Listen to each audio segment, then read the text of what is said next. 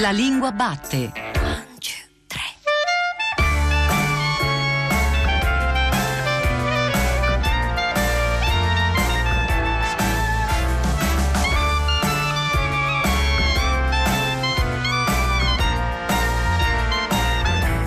Cinema, forma accorciata di cinematografo, penetrata largamente nell'uso così da soppiantare quasi interamente il termine originario. La produzione di film come prodotto commerciale, risultato del concorso di fattori diversi, finanziario, tecnologico, culturale, e inoltre creatività artistica, competenze specialistiche e artigianali, l'industria del cinema, i problemi del cinema, la crisi del cinema, il mondo del cinema, il cinema russo, francese, polacco, il giovane cinema americano, il cinema neorealista italiano, cinema muto, cinema sonoro, cinema commerciale, cinema d'essai. Parliamo di cinema in questa puntata remix estiva della Lingua Batte. Manuel De Lucia ha pescato dal nostro archivio di stagioni più o meno recenti conversazioni, incontri con protagonisti della cultura intorno a questa parola magica a tutti gli effetti, cinema, la grande parola del XX secolo che in questo XXI secolo trova anche nuove forme, nuove espansioni, nuove estensioni e naturalmente si proietta su un orizzonte lungo perché da lì passano i sogni, le storie di una collettività. Buon ascolto da Paolo Di Paolo.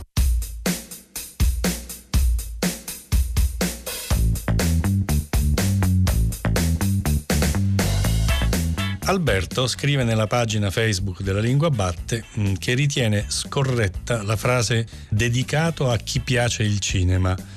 E aggiunge pure: io scriverei dedicato a quelli o a coloro a cui piace il cinema, oppure dedicato a chi ama il cinema. E che dire, Alberto ha ragione, coglie senz'altro nel segno, interpretando come errato l'uso in sintassi di quel chi nella frase dedicato a chi piace il cinema. Che cosa c'è dunque che non va? Intanto non siamo in presenza di una semplice sciatteria, sì, quella c'è naturalmente, da lingua parlata trascurata, può capitare a tutti, ma bisogna rendersi conto che si tratta di una vera e propria violazione dei vincoli morfosintattici, una cosettina un pochino più impegnativa. Bisogna ricordare a questo proposito che il pronome chi in questo caso ha valore relativo indefinito, cioè significa chiunque, ognuno che, e appartiene a due proposizioni distinte. La prima è quella con dedicato a, una proposizione come dire ellittica di soggetto e anche forse di una parte del predicato verbale che sono sottintesi e che possiamo facilmente figurarci. Per esempio, questo brano musicale è dedicato a ognuno, oppure è dedicato a tutti coloro, a tutti quelli.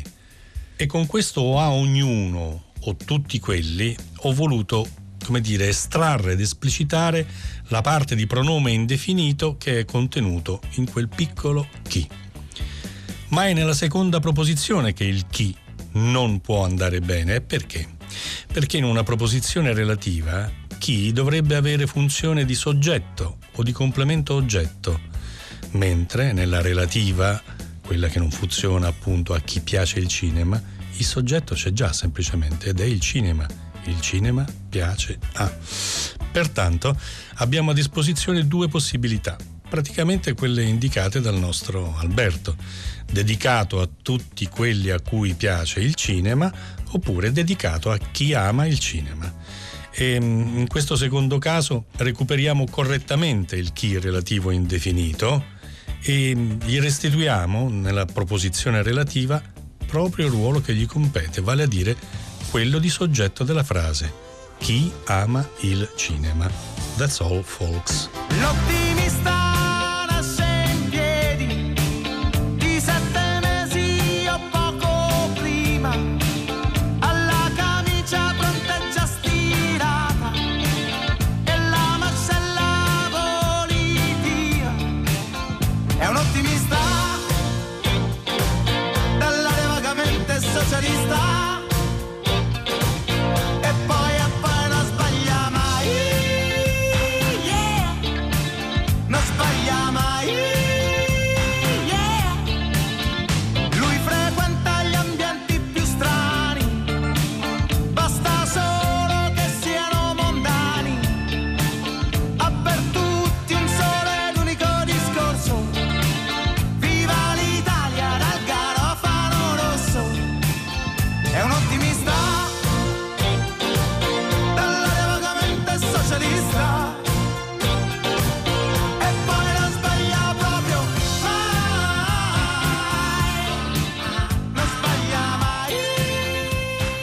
come parlavano i politici, come parlano. Potremmo tornare a quell'imperfetto, come parlavano, per entrare nel lavoro ultimo di un regista italiano, Gianni Amelio, che con Hammamet ha avuto una importante accoglienza al botteghino, ha destato un dibattito articolatissimo, anche in ragione del fatto che il film è uscito nella circostanza dell'anniversario dei 20 anni della morte di Bettino Craxi, interpretato da Pierfrancesco Favino. Quel "così parlavano" fa pensare anche un po' a un altro imperfetto della filmografia di Amelio, Così ridevano. Così parlavano Gianni Amelio. Ecco, quando lei si è accostato al parlare del suo personaggio, chiamiamolo così, del suo protagonista, che cosa l'ha colpita? Quali sono i tratti dell'oratoria politica del personaggio su cui è costruito il protagonista del film che l'hanno particolarmente toccata? Toccato non direi, diciamo forse anche un po' ammirato, sorpreso, nel senso che ho sentito un linguaggio che oggi non c'è più e nemmeno allora forse era molto diffuso, cioè il linguaggio della parola chiara, della parola scandita, della preoccupazione dell'interlocutore. Quindi un uomo politico che pone al primo piano il suo ascoltatore e cerca di parlare perché lui capisca, non per esibirsi e non per giocare con le parole. Giocare con le parole a quell'epoca o anche oggi in politica che cosa significa? Usare dei termini difficili in modo tale che l'altro, cioè quello che è ignorante, ti prenda per colto proprio perché non riesci a penetrare nel tuo linguaggio. Ecco, credo che la preoccupazione prima di Craxi nella comunicazione fosse invece la chiarezza, in due modi diversi. Intanto voleva parlare senza inflessioni. Lui che conosceva per esempio la lingua lombarda in modo assoluto, per esempio ho sentito in un brano di un filmino lui che cantava una canzone della Mala in lombardo stretto. Ecco, non si sente l'inflessione, tant'è vero che nel film lui si prende un po' gioco del democristiano, dell'irpino, noi anghese facciamo politica, non siamo mai avversari e dobbiamo in Parlamento poi, ecco, sì. Lui ride di questa cosa, quindi così ridevano pure anche mentre così parlavano. E poi quando parla con il democristiano che lo viene a trovare ad Hammamet, la cosa che gli rimprovera è il parlare fumoso. Avete inventato voi il parlare oscuro, il dico e non dico. Tant'è vero che quando poi lo vede sincero, lo sente sincero, dice finalmente una parola chiara. Quel parlare fumoso, il parlare della Prima Repubblica, è così diverso dall'eventuale fumosità del parlare della Seconda Repubblica. Per Craxi quella fumosità, quell'opacità è assolutamente insopportabile. I linguisti che hanno analizzato un po' l'oratoria craxiana notano che c'è un tratto distintivo, il fatto di essere anche un innovatore linguistico, a cominciare dall'uso della prima persona. Le pare che questo sia un punto centrale? È centralissimo, ma non è egocentrico.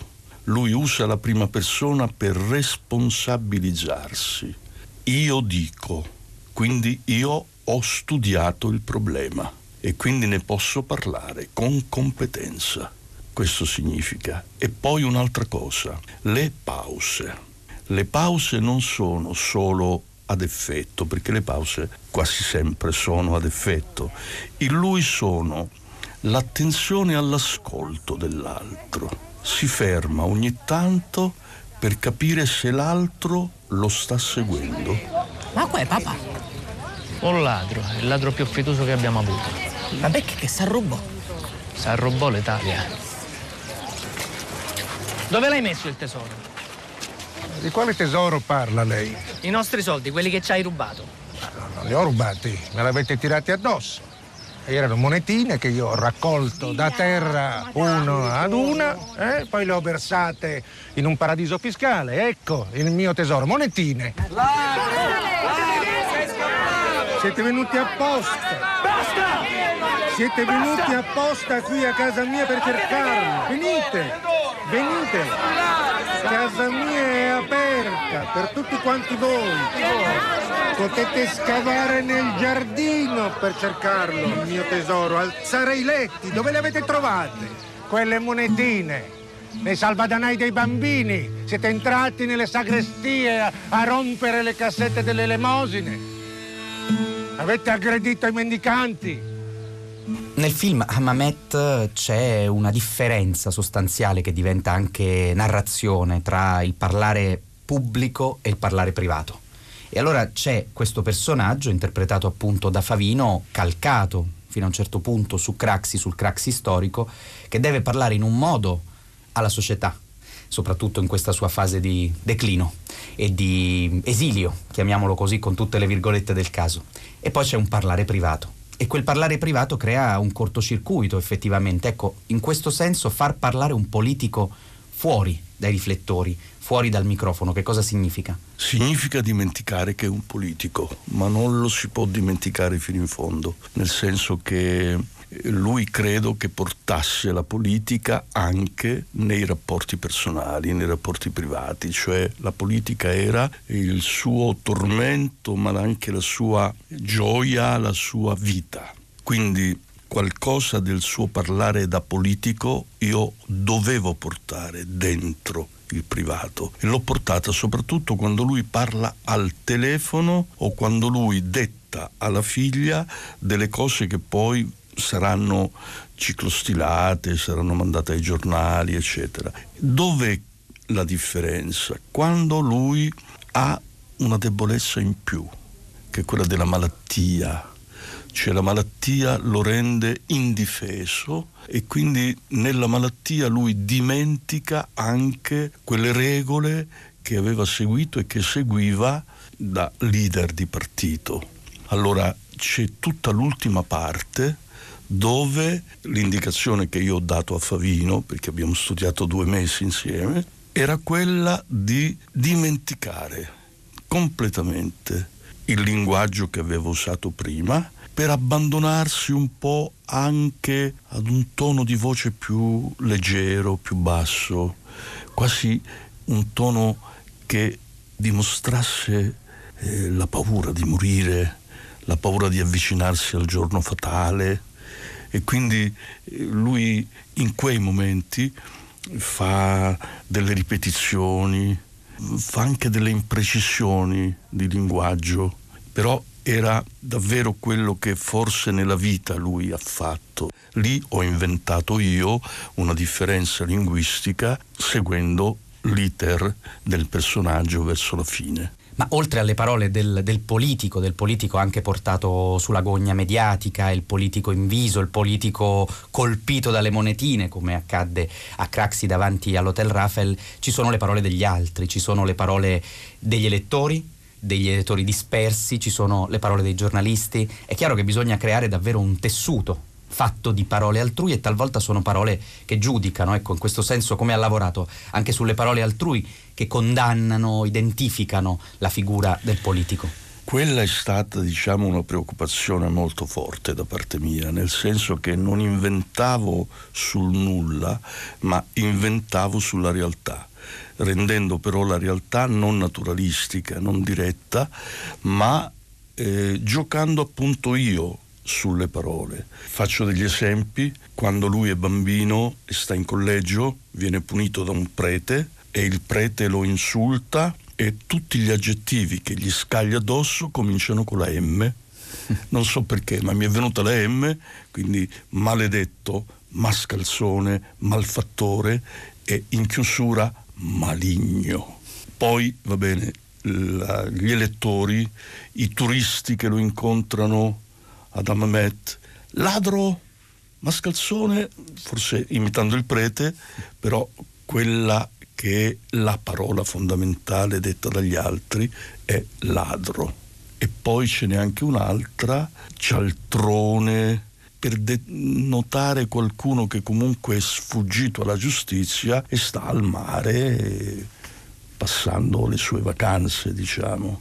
Poi quando lo insultano i comici, diciamo al Bagaglino, non è il Bagaglino ma è un teatro simile, e lì addirittura cominciano una canzoncina che forse è nata proprio in Lombardia, che fa Gobbo il padre, Gobbo la madre, Gobbo la figlia della sorella, e qui fanno ruba la madre, ruba suo padre, ruba il partito, cioè ecco, usano la parola rubare contro di lui sulle note di una canzonetta popolare, di un modo di dire pubblico. Ecco, un'ultima questione, appunto proprio già suggerita da queste ultime sue parole. Il giudizio storico su Craxi è complesso, non è questa ovviamente la sede per occuparcene, però è interessante capire se al netto di quel giudizio storico si possa dire, almeno rispetto alla sua sensazione, che il linguaggio della politica si sia davvero impoverito. Se dovesse mettere in scena, come non le auguro di fare, un personaggio della politica presente, da dove partirebbe? Ecco, è ovviamente un paradosso. Da dove finirei? Cioè non me ne occuperei proprio, non comincerei. Io considero Craxi, al netto di tutti i giudizi negativi che si possano avere su di lui, veramente l'ultimo statista che abbiamo avuto. Dopo di lui il diluvio.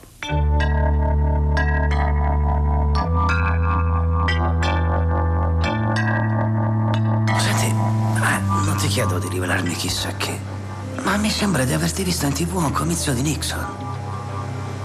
E la tua domanda sarebbe: da che parte sto io? Sì. Beh, sai, questa gente qui ha un pacco di soldi, non sono come quei matti con la Bibbia in mano che fanno su e giù per la spiaggia strillando. Io voglio davvero dare una mano. Pensavo di fare una cosa buona per il mio paese. Per quanto possa suonare stupido, ma quello che ho scoperto è che in realtà vogliono solamente tipo usarci e tenere i loro collaboratori in riga, sai? Il mio paese nel giusto o nel torto, col Vietnam in corso, dai, questa è roba da pazzi.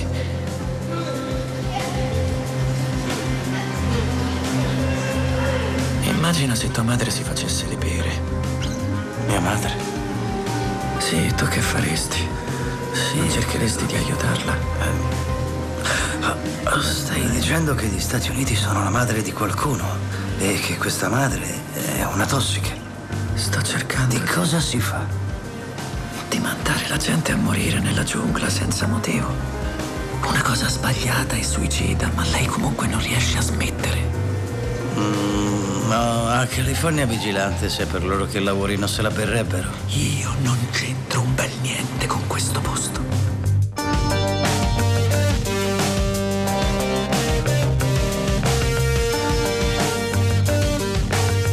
Dalle roventi spiagge californiane di Thomas Pynchon ai colpi roventi di alcuni registi anomali, Cristina Faloce ha intervistato per noi Giancarlo Mancini, critico cinematografico, oggi alla Lingua Batte per parlarci del suo ultimo libro, edito da Bompiani, sul cinema di Leo Longanesi, Curzio Malaparte, Indro Montanelli e Giovannino Guareschi.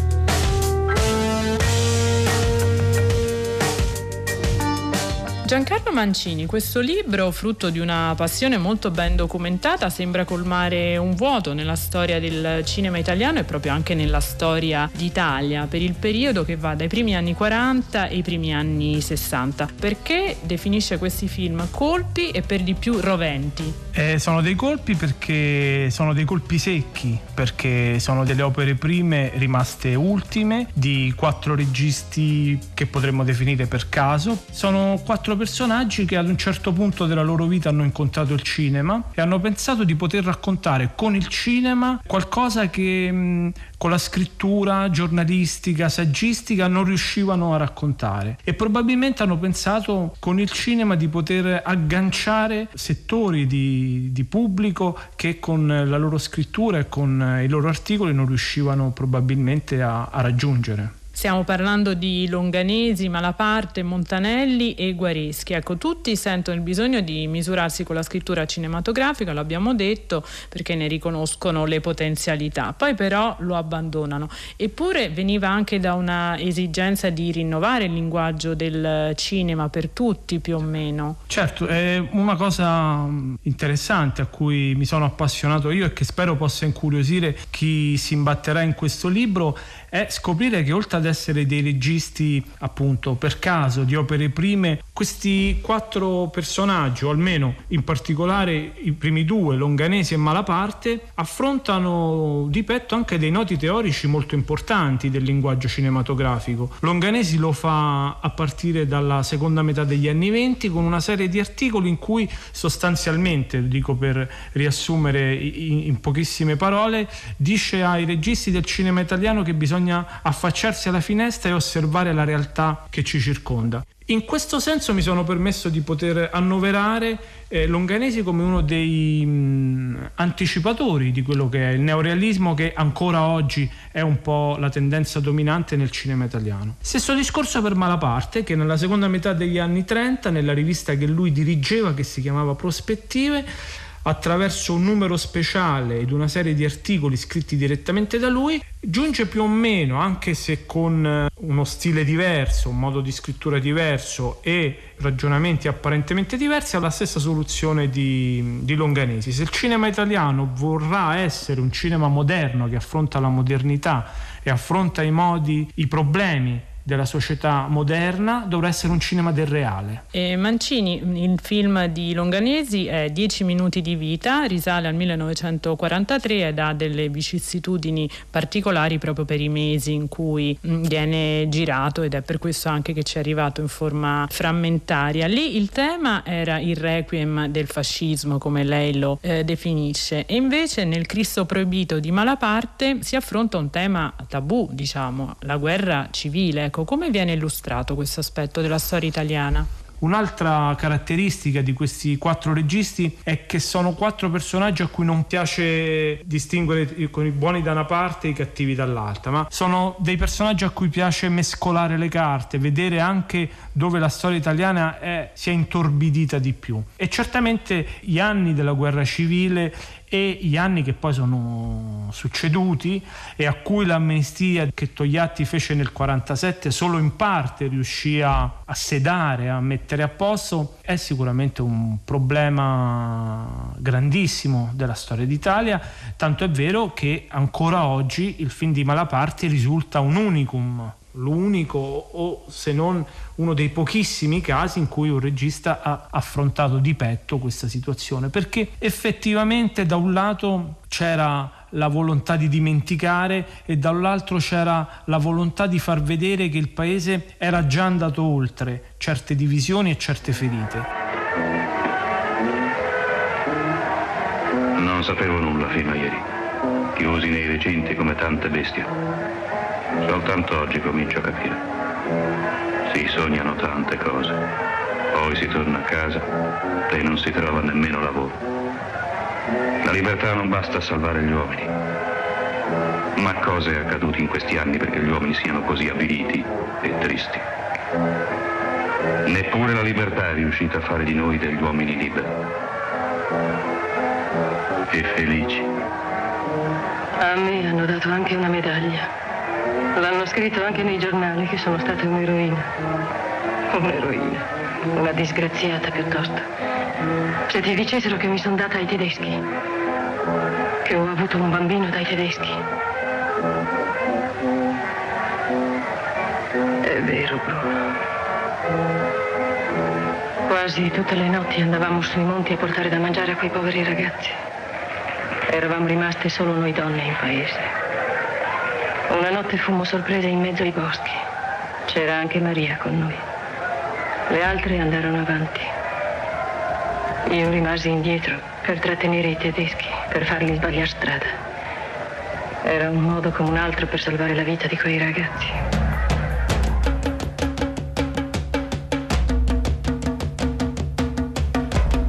Giancarlo Mancini, passiamo a Montanelli, diciamo un altro nervo scoperto della storia d'Italia del secondo dopoguerra, i fatti di Ungheria. In questo caso sembrano l'occasione di un esame di coscienza non solo per una classe dirigente ma anche per un intellettuale, un giornalista come Montanelli stesso. Assolutamente, l'occasione. Montanelli fu inviato dal Corriere della Sera a seguire i fatti d'Ungheria del 56. Montanelli rimane chiuso insieme a pochi altri giornalisti italiani dentro dentro un hotel, ed è l'occasione per mettere in scena una sorta di teatro della coscienza, una sorta di cortocircuito con il se stesso che era stato 10, 12, 15 anni prima. E nel vedere come gli ungheresi cercano di scrollarsi di dosso la dittatura, il giogo dell'Unione Sovietica, così Montanelli riflette sulla difficoltà con cui lui e molti della sua generazione riuscirono e seppero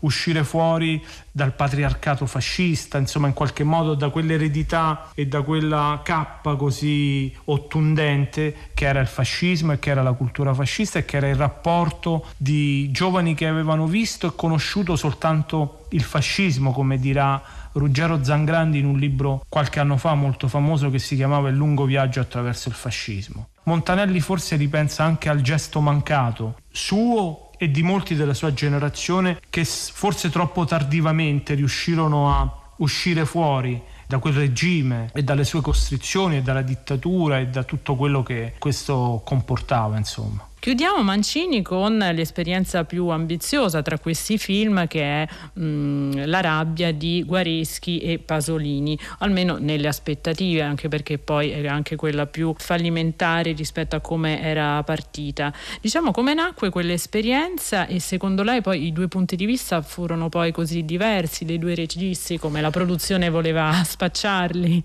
No, questo film è un'idea del produttore, di un produttore che vuole replicare una formula del visti da destra e visto da sinistra. Questi due grandi intellettuali, già all'epoca, siamo appunto all'inizio degli anni 60, molto discussi, si mettono al lavoro indipendentemente uno dall'altro e realizzano due film molto diversi tra loro nell'impianto, ma in fondo simili nelle corde emotive, nella chiave di lettura che danno del tempo che stanno vivendo.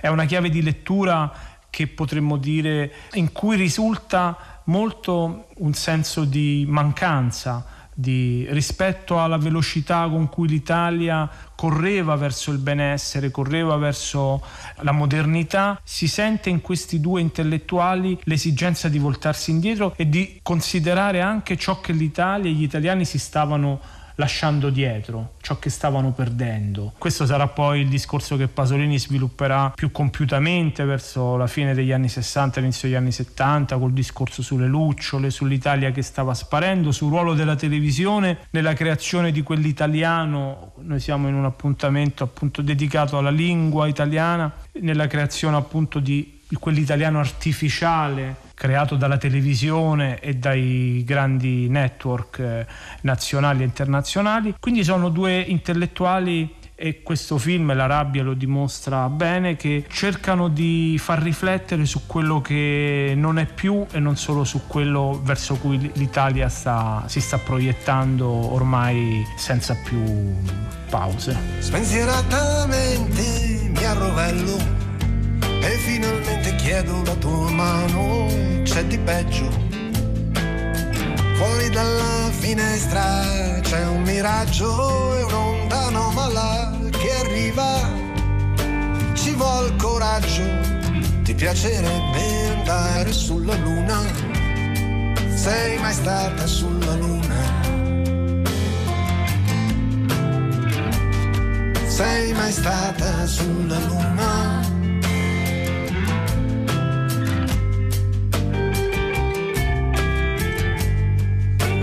Con Francesco De Gregori abbiamo l'onore, davvero l'onore, di aprire questa puntata della Lingua Batte tutta dedicata alla lingua del cinema. Viste le premesse, allora la prima domanda non può che essere: De Gregori, lei è mai stato sulla Luna? Io ho conosciuto Paolo personalmente forse un annetto fa, no, di meno. E ci siamo stati simpatici e lui... Paolo Genovese, sì, scusami, Paolo Genovese. E quindi così l'ha buttata là, dice: ma perché non fai una cosa per me? Prima o poi, tanto tu poi fai quelle cose intellettuali, però io faccio i film così. E allora io, anche per provocarlo, dico: no, ma io non c'ho nessun problema, insomma, non è che... Insomma, poi mi manda la sceneggiatura del film e mi dice: dai, vedi se mi dai una canzone per questa cosa. Io avevo in realtà un brandello, un'idea, una cosa buttata lì, le famose cose che rimangono nel cassetto, e ho capito che poteva andarci, cioè che questa cosa già abbozzata stava bene dentro quella che era la sceneggiatura che avevo letto, per come l'avevo capita, per come immaginavo che poi sarebbe stato il film. La frase ossimorica iniziale, spensieratamente mi arrovello. Ma lì ci sono delle fascinazioni così un po' di tipo panelliano, se vogliamo parlare di autori, no, ma anche Toti Scialoia, che secondo me è stato un po' uno dei maestri di Panella, lui lo negherebbe forse, però grande maestro del nonsense, cioè, italiano. Sì, spensieratamente mi arrovello, spensieratamente. Panella era mi spensierai. Ecco allora da dove viene la cosa. Ecco, spensieratamente viene da mi spensierai. Però c'è già stato un caso di colonna sonora e di canzoni scritte per il cinema da Francesco De Gregori, e una di queste era niente meno che La Donna Cannone. Il film era Flirt. Il film era Flirt, e La Donna Cannone ci andò un po' per caso dentro, perché in realtà io non volevo mettere che delle canzoni dentro quella colonna sonora, perché Monica Vitti e Roberto Russo, che è il compagno di Monica Vitti e il regista di quel film, volevano soltanto la musica. Io gli dissi: va bene, vi do un po' di musica. Poi loro capitavano a casa mia per sentire quello che io stavo facendo, e così gli feci amichevolmente sentire questa canzone che avevo appena finito di scrivere. Loro rimasero molto colpiti, gli piacque molto, gli piacque molto, e insomma mi costrinsero praticamente a metterla nel film, cosa che poi io feci con gioia, e sicuramente portò fortuna alla canzone, oltre che a dargli una piccola spinta promozionale all'inizio. La Donna Cannone, di là da tutte le altre considerazioni, è anche, mi sembra, la prova provata del come una canzone possa essere semplicissima linguisticamente e invece risultare qualcosa di così emozionante. Penso alle rime, io non ci avevo mai fatto caso, sono andata a rileggerla senza musica, che è sempre una violenza, e me ne scuso. Terribile, terribile, soprattutto nel caso della Donna Cannone. Comunque diventerà, prenderà, scintillerà, bloccherà, sottolineerà, suonerà. Capisci bene che una cosa così non può stare in piedi, letta. Sta in piedi solo perché la musica e anche la vocalità sdoganano queste tronche che sono messe lì apposta unicamente perché compiacciono poi la partitura musicale. Guarda, stranamente ho fatto lo stesso ragionamento anch'io un po' di tempo fa. Mi sono ritrovato in mano il testo e dico: ma al di là del senso della canzone, che ha un suo senso, che può piacere o non piacere, dico, ma questo dal punto di vista proprio metrico, dal punto di vista ritmico del testo, è una cosa da prendere e buttare nel secchio. E spiega molto bene perché io viva sempre con certo imbarazzo quando mi sento dire le canzoni sono poesie. No, apparentabili in qualche modo, con qualche forzatura, ma sono due cose completamente diverse. Però c'è una volta in cui De Gregori l'ha fatto apposta questo, una canzone Infiniti, che si sarebbe potuta intitolare Infiniti Tronchi. Infiniti Tronchi, sì, quello vuol dire giocare, sì, perché sotto le stelle del Messico a trapanare, a naufragare, a trasumanar, sì. Mi sbaglio o c'è una certa tendenza a pronunciare come sorde le sibilanti intervocali, che cioè passare dalla pronuncia così a così, rosa, cosa? È un difetto che ho. Credo che c'entri questa famosa mamma toscana che ho avuto, perché la S lei la usava così in molti casi, dove invece normalmente mettevano la S. Infatti, e lei probabilmente aveva ragione, solo che io poi confondo e a volte metto la S anche quando andrebbe la S. Come rosa, rose. Rosa. Però dire rosa o casa mi sembra affettato. C'è un titolo di una canzone addirittura, Rosa Rose, e doveva essere il titolo dell'album, ho letto. Sì, poi lo scansai anche perché, adesso ogni volta che dico una S, lo scansai anche perché il discografico di allora, Fabrizio Intra, mi disse: ma sa un po' troppo di scuola, sa un po' troppo di... Però in Bambini venite parvulos, e lì il latinorum, l'errore è voluto anche. È voluto, sì, certo che è voluto. È voluto. Dietro c'era un po' nella mia testa il libro di Meneghello, Libera Nossa Malo, da cui pochi anni dopo una canzone di Ligabue. Sì. Però Bambini venite parvulos mi piaceva perché era proprio l'idea di qualcosa che si è rotto, anche quello che è un paradigma evangelico gaelico e contemporaneamente un'idea del latino che poteva aver studiato a scuola, che veniva frantumata da questo titolo completamente sbagliato, completamente, dove si mischiano italiano, venite, può essere un imperativo forse anche in latino, si dice venite, e poi questo parvolos che è un accusativo, dovrebbe essere un vocativo, messo tutto insieme faceva deflagrare questa canzone che un pochino voleva parlare anche dei tempi maledetti che mi sembrava di vivere allora. Ho letto sempre in questo libro che si intitola Guarda che non sono io, pubblicato da SV Press, che a proposito di titoli, per l'infinito bastava non aver paura di citare Leopardi, hai detto. Sì, allora lì c'è anche un altro giochetto, che nella stessa canzone c'è un pezzo che si chiama L'imperfetto, dove si gioca anche lì sul fatto che può essere un tempo verbale come invece può essere la missione di imperfezione. E quindi l'infinito andava bene appresso a quella cosa lì. E poi c'è anche una canzone che si chiama Il futuro, in quest'ultimo disco, che fra un po' esaurirò. È una traduzione? È una traduzione di Leonard Cohen, sì, di un pezzo di Leonard Cohen, molto vecchio credo ormai, sì. E come ti sei trovato a tradurre in musica? Ah, questo potremmo parlare ore. Perché non è facile. Non è facile, devi cedere molto su vari piani. Allora, quando tu traduci una canzone devi stare attento, direi, a un paio, forse tre cose. Uno, rispettare la ritmica più possibile del testo originale. Prendiamo Dylan, si dice How many roads must a man walk down? Ta ta ta ta ta ta ta ta. Questa cosa devi cercare in qualche modo di restituirla in Italia, magari non esattamente così, ma qualche cosa che si avvicina o che la sostituisca senza fargli perdere questo ta ta ta ta ta ta ta ta.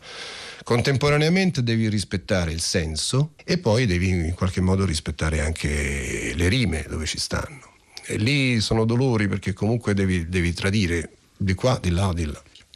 Tornando al cinema, ci sono molte canzoni di De Gregori che hanno dietro un film o comunque diversi film, penso a Buffalo Bill, penso a Generale.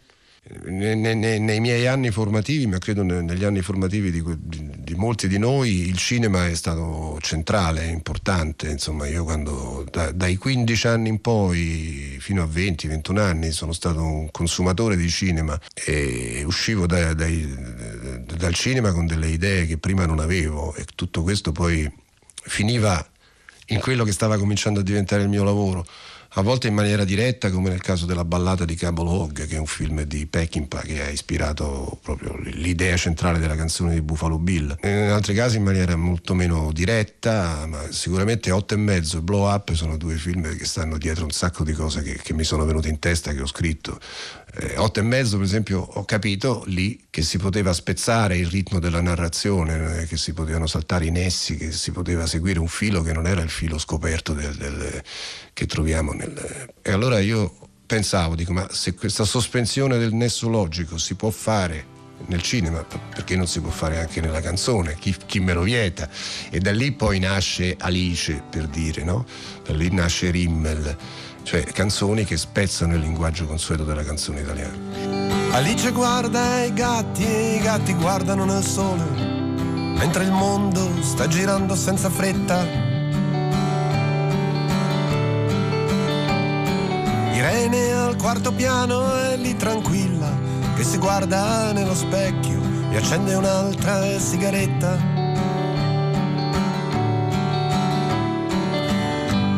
E lì Marlene, bella più che mai, sorride e non ti dice la sua età, ma tutto questo Alice non lo sa. Alice guarda i gatti muoiono nel sole, mentre il sole poco a poco si avvicina. E Cesare, perduto nella pioggia, sta aspettando da 6 ore il suo amore ballerina.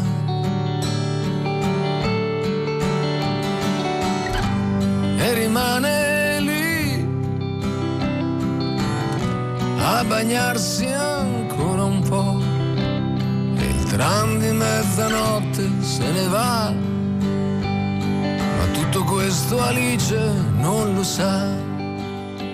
Ecco, nel risuonare, nel ricantare le canzoni in viva voce, ci sono dei casi in cui, se ho sentito bene, ci sono delle piccole variazioni del testo. Per esempio, in Alice c'è un cancro nel cappello, laddove c'era qualcosa nel cappello. Sì, ma quella c'era già allora, solo che mi consigliarono, diciamo, di togliere questa parola per motivi, non voglio dire di censura, ma di scarsa opportunità. Il pezzo doveva andare al disco per l'estate, doveva essere trasmesso per radio, e allora mi disse: cancro, ma no, perché sto cancro? Che c'entra il cancro adesso? A quel punto penso anche ai giochetti da impazzire. E i giochetti da impazzire, da capire. Sì, anche, sì. Perché i giochetti da impazzire, perché la canzone uscì quando c'era il referendum sul divorzio, e descrivere una situazione sentimentale virata su un piano più erotico che non cattolico sembrava una provocazione. Allora io levai, comunque, perché poi alla fine, se questo serve a far viaggiare la canzone meglio, non c'è niente di male, non è che la canzone rimaneva sostanzialmente la stessa. No. Ecco, ci sono delle canzoni che raccontano delle storie che poi erano già patrimonio della canzone popolare. Penso proprio all'abbigliamento d'un fuochista, i soldi chiusi dentro la cintura che nessuno te li può strappare, figlio che avevi tutto e che non ti mancava niente. Ma mamma, a me mi rubano la vita. Quanto questa scelta era consapevole, quanto era in controtendenza rispetto a un italiano delle canzoni che è stato sempre molto attento a osservare la grammatica. Cioè, la canzone, quella sanremese, in realtà non faceva quasi mai errori di grammatica, proprio perché c'era come un timore reverenziale, ecco, mettiamola così. Ma guarda, forse perché chi scrive una canzone destinata al grande pubblico si pone il problema di parlare un italiano corretto, e questo trovo che sia nobile, che sia giusto fare così. Però se tu scrivi un romanzo e fai parlare un contadino, non lo puoi far parlare come un ingegnere, se no saresti un pessimo scrittore. Così, se io voglio parlare di un mozzo del Titanic, che un giovane emigrante, quello si esprimerà, anzi avrebbe dovuto parlare in veneto o in pugliese, per essere realistico. Questi tocchi di sgrammaticatura sono lì a testimoniare la necessità di farlo parlare con un linguaggio più possibile aderente a quella che poteva essere la figura reale di questo. Ma certo non è che addirittura in quella canzone c'è un sia, c'è un congiuntivo. Questo mi ha sempre colpito. Però io, per dirti il vero, l'italiano non so cosa sia. Non so anche cosa questa sia. È quasi ossimorica. Sì, infatti poi stava bene in tutto quanto. Però torniamo al discorso che a volte ti serve una rima, a volte ti serve una metrica, e quindi tu devi fare i conti con tutto questo. A proposito di dialetti, qual è il rapporto tra De Gregori e il dialetto? Per quello che uso io per scrivere, direi niente, zero. Però uno dei primi cantanti che ho amato tantissimo era Jannacci, e Jannacci cantava spesso delle canzoni in dialetto milanese, e come dire, ho capito che il dialetto era una forza in più. Non parliamo del napoletano, poi. Il napoletano ha una forza sonora e musicale impressionante. Come ha dimostrato ancora Pino Daniele. Come ha dimostrato Pino Daniele, ma prima di lui Sergio Bruni, prima di lui Murolo, insomma. Per esempio, io non sopporto di sentir cantare le canzoni napoletane da uno che non è napoletano. È una cosa proprio che lo trovo stridente. Anche Lucio Dalla, che non faceva Caruso, glielo dicevo pure, dico: Lucio, però si sente che non sei di Napoli. E lui come la prendeva? Lui la prendeva, sapeva che era vero, però lui amava molto proprio la cultura napoletana, era un bolognese innamorato di quella zona lì, Sorrento, Napoli, sì, giustamente.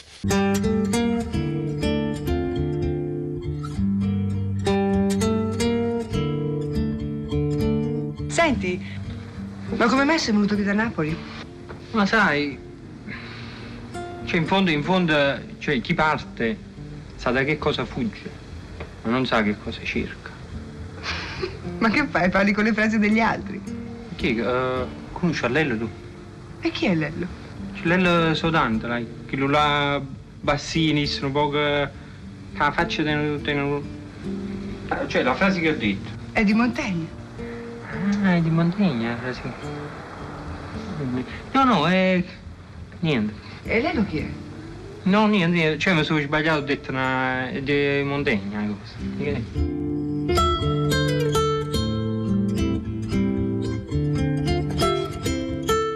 E per chiunque abbia visto e rivisto Ricomincio da tre per sempre, Lello sarà l'autore immortale delle frasi di Montaigne. L'imbarazzo di Gaetano davanti a Matta sarà per sempre quello di tutti gli uomini che si sono appropriati di parole per fare colpo sulla donna di cui sono innamorati. In questo caso, trasformare in genio l'imbarazzo, che questo comporta. Stiamo parlando di Massimo Troisi, stiamo parlando di uno dei film fondamentali della storia di questo paese, e sono con noi Anna Pavignano e Fabio Rossi. Buongiorno Pavignano, buongiorno. Rossi. Anna Pavignano, scrittrice e sceneggiatrice, ha pubblicato tra l'altro i romanzi Da domani mi alzo tardi e La svedese. Con Massimo Troisi ha scritto Ricomincio da tre, Morto Troisi, Viva Troisi, Scusate il ritardo, Le vie del Signore sono finite, Pensavo fosse amore invece era un calesse, e Il postino, quindi la cinematografia di Troisi. Fabio Rossi tra l'altro ha pubblicato Lingua italiana e cinema e L'opera italiana, lingua e linguaggio per Carocci, è una figura ricorrente e amichevole nella storia della Lingua Batte. Con Giuseppe Patota ha curato il volume L'italiano al cinema, l'italiano nel cinema.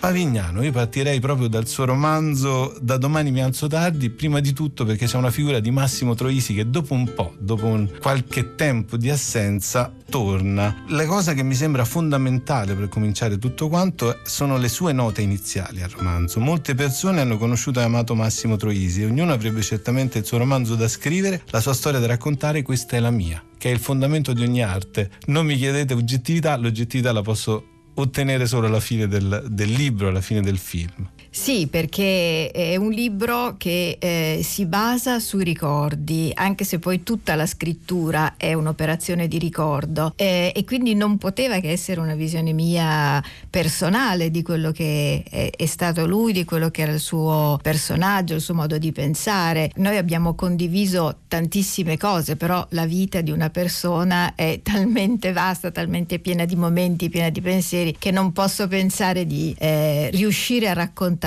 tutto, Massimo. Non si può riuscire a raccontare nessuno, ma in particolare lui, che era comunque così variegato e così pieno di idee, di vissuto soprattutto interiore, e un vissuto parlato, un vissuto appunto di lingua. E lei stessa sottolinea che la lingua napoletana che usa nel romanzo è quella che avete usato poi nelle sceneggiature, insomma facendo parlare Massimo Troisi come voleva parlare lui in arte. Rossi, io partirei con lei invece dalla quotidianità spicciola della lingua. Lei in un saggio cita alcune parole ma anche alcuni sintagmi che dal cinema sono passati alla lingua quotidiana: giungla d'asfalto, luci della ribalta. Ecco, pensando a Troisi io mi sono segnato anche solo attraverso i titoli, attraverso i primi titoli, Ricomincio da tre, Scusate il ritardo, In comproprietà con Benigni, Non ci resta che piangere, ma anche Le vie del Signore sono finite. Questi sono diventati, in senso buono, luoghi comuni della lingua, li usiamo tutti i giorni. Certo, sono innumerevoli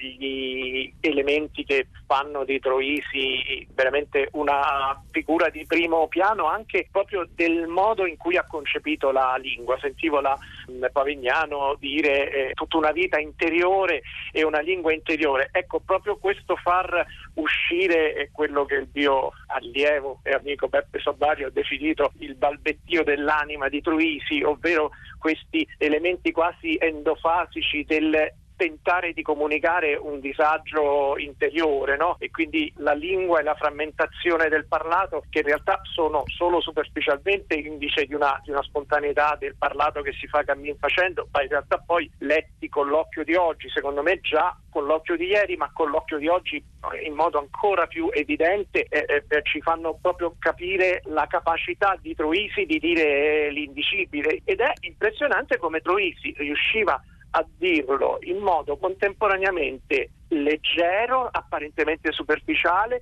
ma profondissimo. Profondissimo è il superlativo che mi porto a casa, e soprattutto mi riaggancio a un lessico familiare tra Anna Pavignano e Massimo Troisi. E Anna Pavignano, lei scrive: Armadi era un vocabolo della nostra lingua, mia e sua.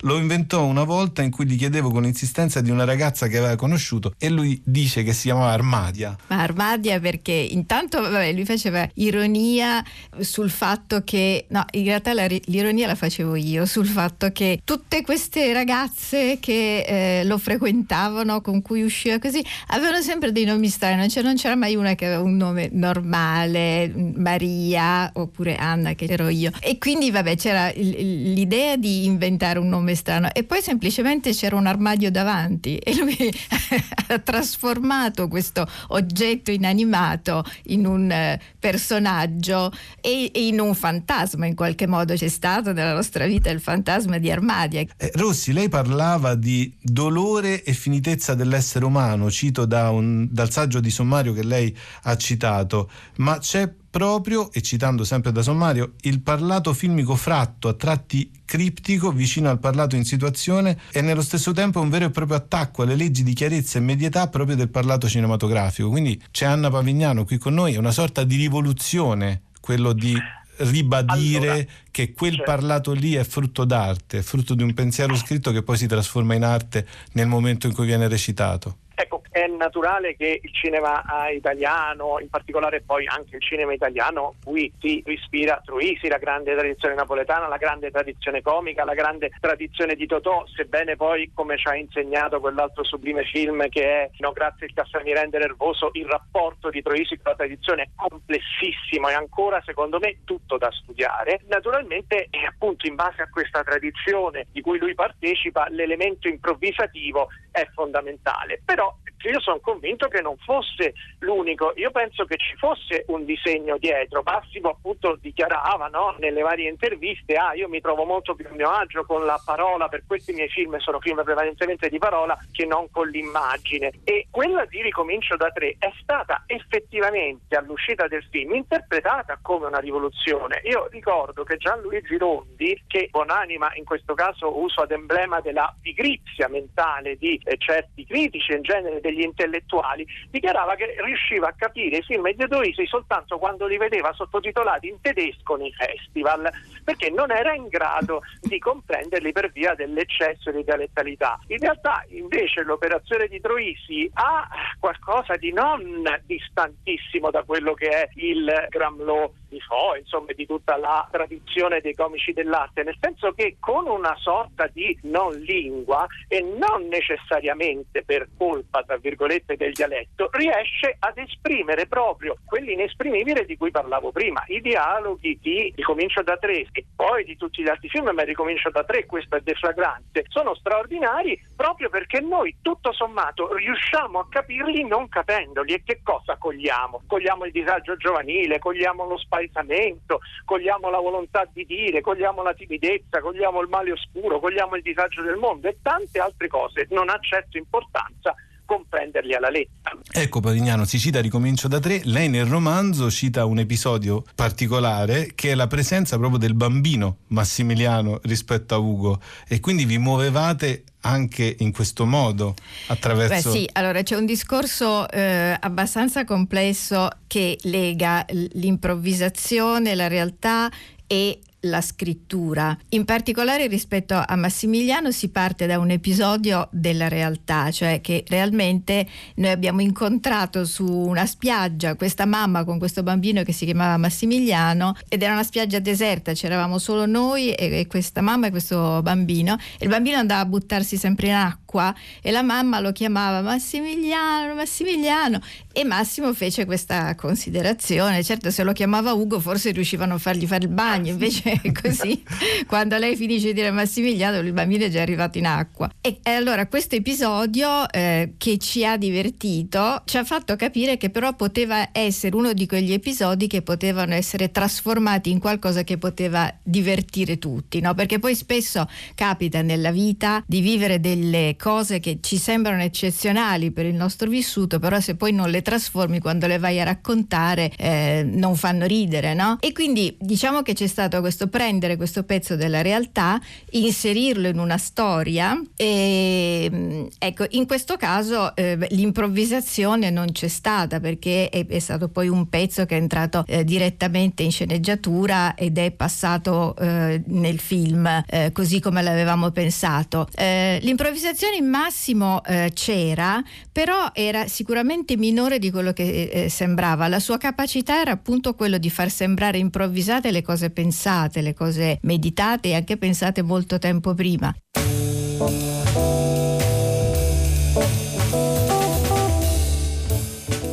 Dammi una mano a uscire da qua dentro. No. Come no? Non ne ho voglia. No, non ne ho? Non ne ho voglia. Non ne ho voglia. Tu sei battendomi di affare missionario. Non sei battendomi di affare missionario, non voglio, ma allora... Ma tu vai là, ma tu hai segno che lo trovo quando vai là, tu ai malati gravi, malati infettivi, malati ma nemmeno hai idea, mai visto malattie di quel genere. Che fai? Dici, non ho voglia. Allora lascia stare, non ci provi là. È sbagliato a fare missionario. E infatti, io vado a curare i malati veri, gravi, infettivi. Ma lo puoi capire o no che tu non sei malato? L'ha detto pure il dottore, hai capito? Tu sei psicosomatico. Io non sono psicosomatico, allora? Tu vai là a fare missionario, tu la una tribù e psicosomatici che lasciano morire tutti quanti. Vieni questa cosa. O non puoi essere malato psicosomatico. Vabbè, va, non ti vado a prendere la sedia. E poi va a pigliare la sedia, no? Psicosomatico. Una allora da rimanere in tale, una da lì perché è psicosomatico. Non posso chiamare no, non posso chiamare no. Pure si sono psicosomatici. È comunque una malattia.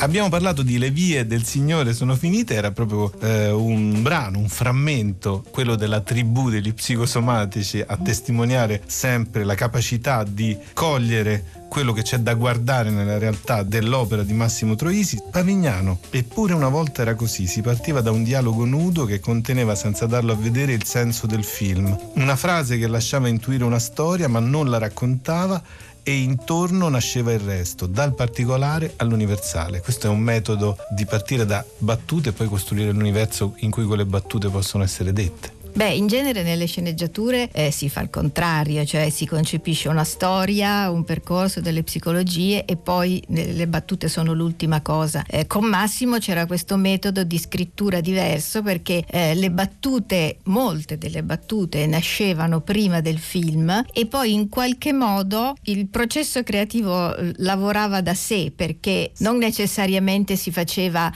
la storia per fare rientrare le battute, però in qualche modo quando si cominciava a pensare alla storia si scopriva che quelle battute potevano entrare, che quindi probabilmente era tutta roba che avevamo in testa e che andava a collocarsi nel posto giusto nel momento della scrittura. Rispetto alla tribù di psicosomatici era un periodo in cui leggevamo il libro dell'Es di Grodde, che quindi eravamo estremamente fissati con le teorie psicosomatiche. Infatti poi tutta la storia è impostata su quello, e lì la battuta attributi di psicosomatici è proprio il segno della capacità sua, ma anche nasce un po' dalla collaborazione, di mettere insieme un concetto importante con qualcosa di estremamente reale e in contrasto, se vogliamo, no? Il concetto di psicosomatica e il concetto di tribù sono agli estremi e messi insieme creano poi un effetto dirompente di divertimento.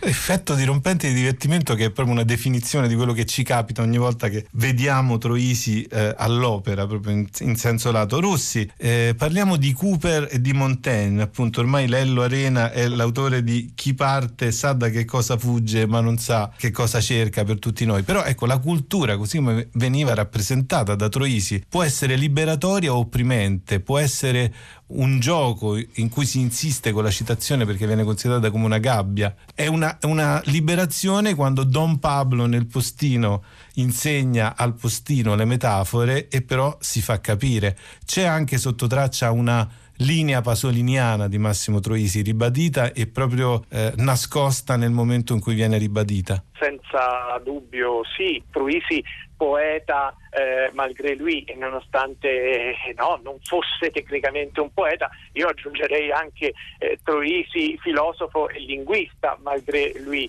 nel senso che poi queste operazioni di riuscire a conciliare una portata universale di certi asserti, di certe battute o di certe situazioni comunicative o appunto di dinamica tra i personaggi, partendo però dall'individualissimo, dal privatissimo, dal caso occorso appunto incontrando una situazione sulla spiaggia eccetera, è proprio una delle, se è possibile darne ancora, una delle definizioni dell'arte, quella di riuscire a far sembrare universale ciò che è particolare e viceversa, dato a tutti noi ciò che è universale, ed è quello che secondo me rende i film di Troisi oggi ancora straordinariamente parlanti e vivi e vividi per noi e straordinariamente local.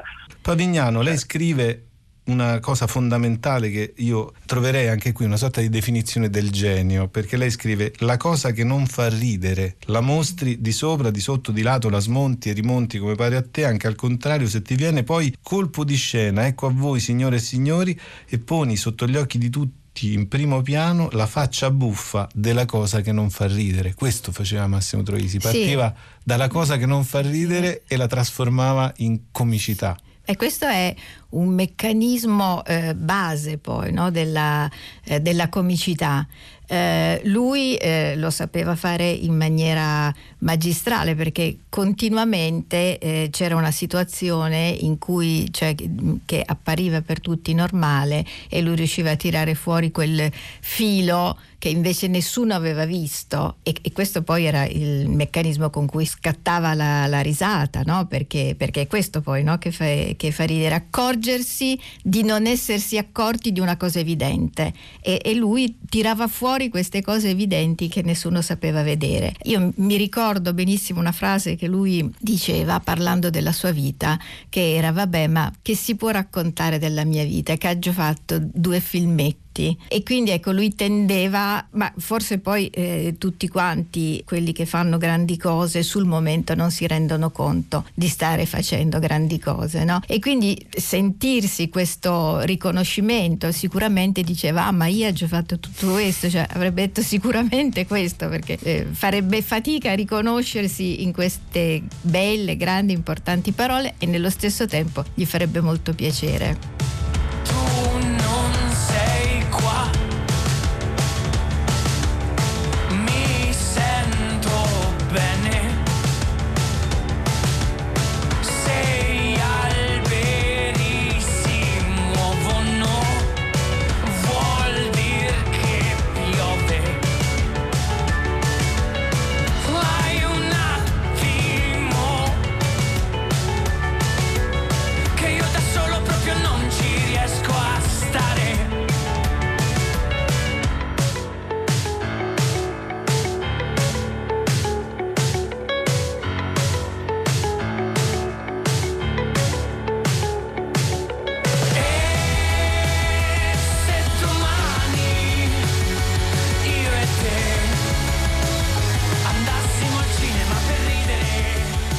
Questa puntata è stata realizzata da Manuel De Lucia.